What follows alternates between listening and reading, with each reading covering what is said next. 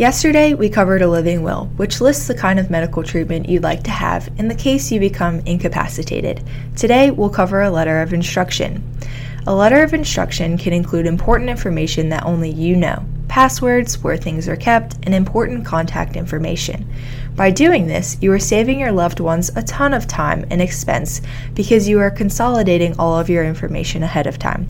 This document is simple to create and does not have to be witnessed or notarized. Are you enjoying this briefing? Let us know.